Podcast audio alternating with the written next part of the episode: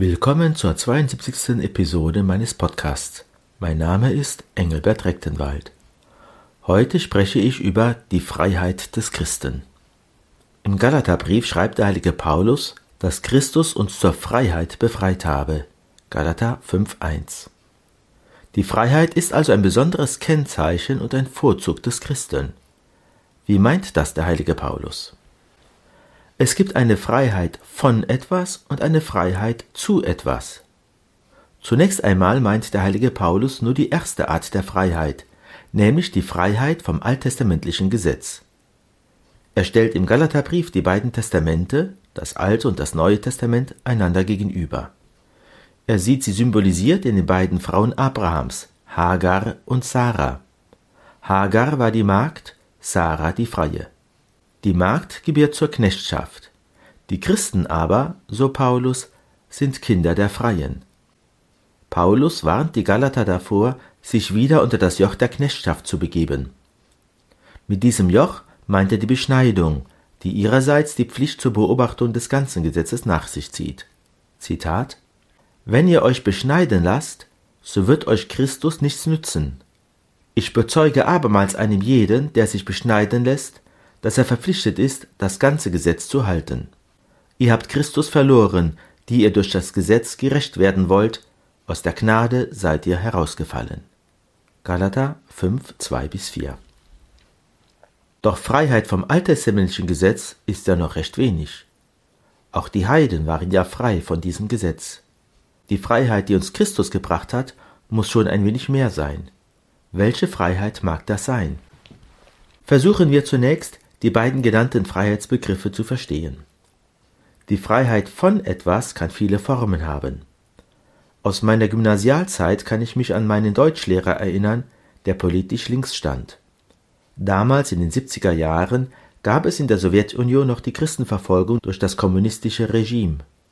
Diese Christenverfolgung wurde hier im Westen von den Linken geleugnet oder kleingeredet.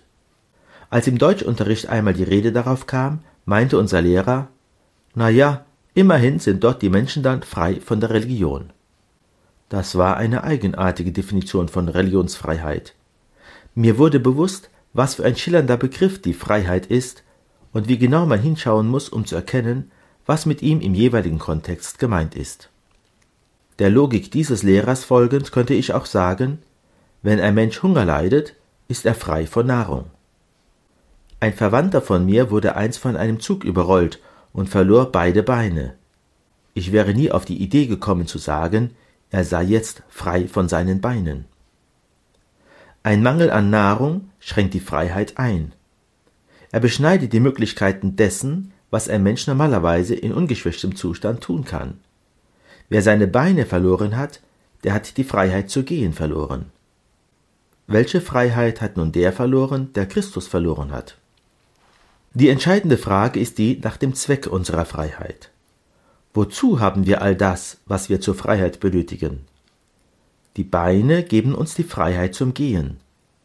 Aber wir können uns auch verirren und im unglücklichsten Fall in eine Situation geraten, wo wir so verloren und verzweifelt sind, dass es uns lieber gewesen wäre, wir hätten gar nicht erst die Freiheit zum Gehen gehabt.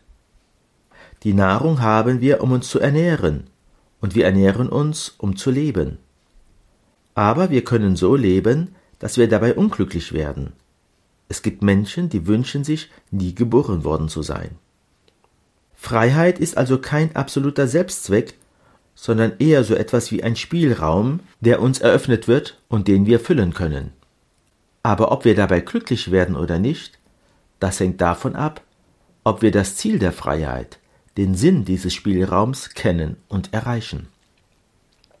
Die paulinische Freiheit vom alttestamentlichen Gesetz nützt uns nichts, wenn wir ihr wozu nicht kennen. Wie ist sie also gemeint? Bedenken wir, dass Paulus sagt, Christus habe sie uns gebracht. Sie ist also keine Erfindung des heiligen Paulus, sondern ein Geschenk Christi. Und wie Christus sie gemeint hat, erkennen wir an der Szene mit den Pharisäern wo er den Sinn des neuen Gesetzes gegenüber dem alten deutlich macht. Die Pharisäer verklagen seine Jünger bei ihm, sie würden essen, ohne sich vorher, wie im Gesetz vorgeschrieben, die Hände zu waschen. In seiner Antwort nimmt Christus seine Jünger in Schutz. Und er erklärt, worauf es ankommt. Nicht das, was durch den Mund hineinkommt und in den Magen gelangt, macht den Menschen unrein, sondern das, was aus dem Mund herauskommt.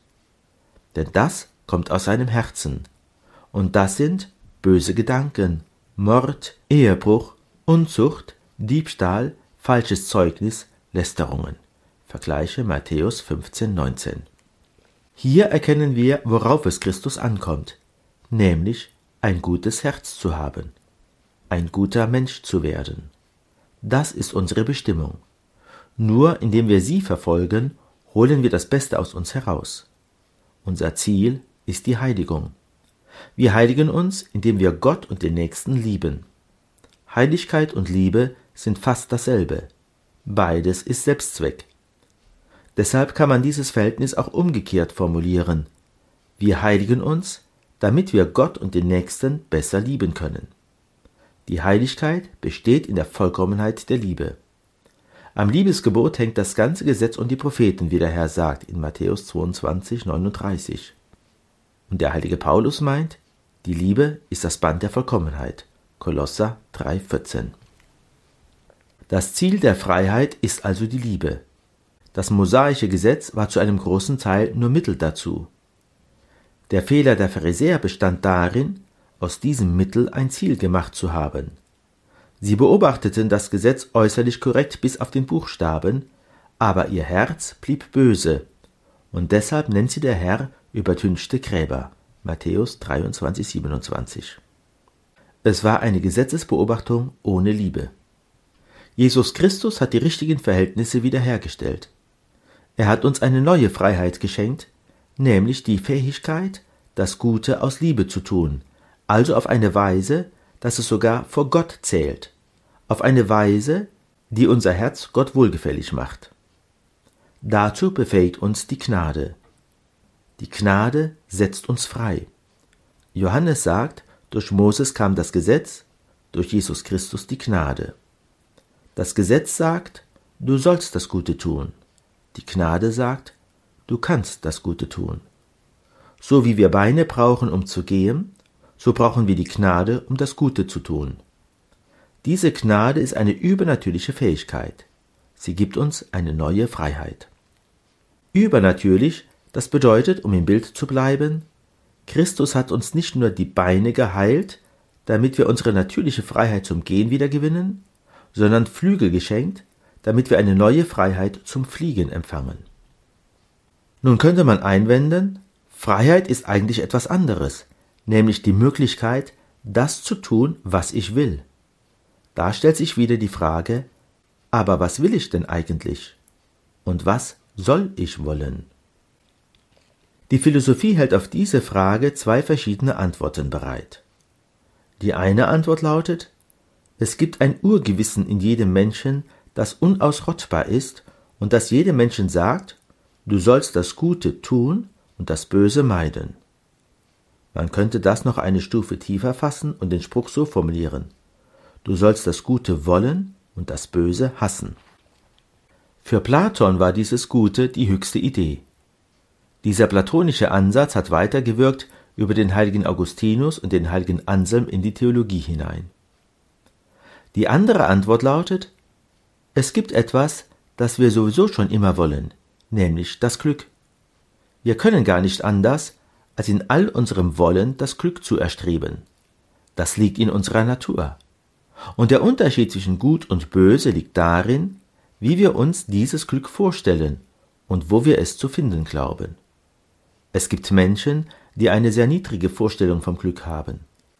Sie suchen es im Reichtum oder in den sinnlichen Freuden oder im Machtbesitz. Gut dagegen wird der Mensch, wenn er sein Glücksstreben auf das wahre Glück richtet. Das ist der Ansatz des Aristoteles, der ebenfalls tief in die Theologie eingedrungen ist, und zwar über den heiligen Thomas von Aquin. Das ist der sogenannte Eudaimonismus. Die eine Ethik geht also vom Glücksstreben des Menschen aus, das niemand leugnen kann, die andere von der Erfahrung des Urgewissens, die ebenfalls niemand leugnen kann. Du sollst das Gute tun. Und jetzt kommt die große Frage, die in der Philosophie in vielfältigsten Kontexten diskutiert worden ist. Deckt sich das denn immer? Wenn wir unsere Erfahrungswirklichkeit befragen, dann scheinen wir die Frage verneinen zu müssen. Nehmen wir zum Beispiel einen der von Jesus genannten Gedanken, der aus einem bösen Herzen kommt. Ehebruch. Warum begeht ein Mensch Ehebruch? Stellen wir uns die Situation vor, dass der unglücklich verheiratete Ehemann sich so in eine fremde Frau verliebt, dass er das Gefühl hat, das ist die Frau meines Lebens. Wenn ich die nicht haben kann, dann bin ich um das Glück meines Lebens betrogen. In dem Moment hat er das Gefühl, dass das Gesollte, die Pflicht zur Treue, seinem Glück im Wege steht. Oder wie viele Menschen gibt es, die in der Geschäftswelt den Kürzeren ziehen, weil sie ehrlich bleiben? Der Ehrliche ist der Dumme. Erfolg hast du nur, wenn du dieselben Methoden anwendest wie die Konkurrenz. Es lohnt sich nicht gut zu sein. Wenn du immer nur gut, brav und ehrlich bist, gehst du unter. Daraus ergibt sich, das, was ich soll und das, was ich will, Pflicht und Glück, das Gute und das Zuträgliche gehen in dieser Welt oft ganz auseinander. Ich kann nicht beides haben. Es widerspricht sich. Und hier sagt nun Christus, keine Sorge, ich habe die Welt überwunden. Dieser Widerspruch ist nur Schein. Denen, die Gott lieben, gereicht alles zum Guten. Das ist auch der Sinn jener Weisungen der Bergpredigt, die uns wie eine Zumutung vorkommen. Wenn dir jemand den Rock nimmt, gib ihm auch den Mantel. Wenn jemand dich zwingt, eine Meile mit ihm zu gehen, dann gehe zwei mit ihm. Damit will Jesus sagen, lass dich vom Bösen eher ausbeuten als anstecken. Pfeif auf das Unrecht, das dir geschieht. Du bist nur vordergründig und vorläufig der Dumme. In Wirklichkeit wirst du dadurch, dass du am Guten festhältst, der Heilige, der Gerechte, der Held, der das Böse durch das Gute überwindet. Beim jüngsten Gericht wird das offenbare.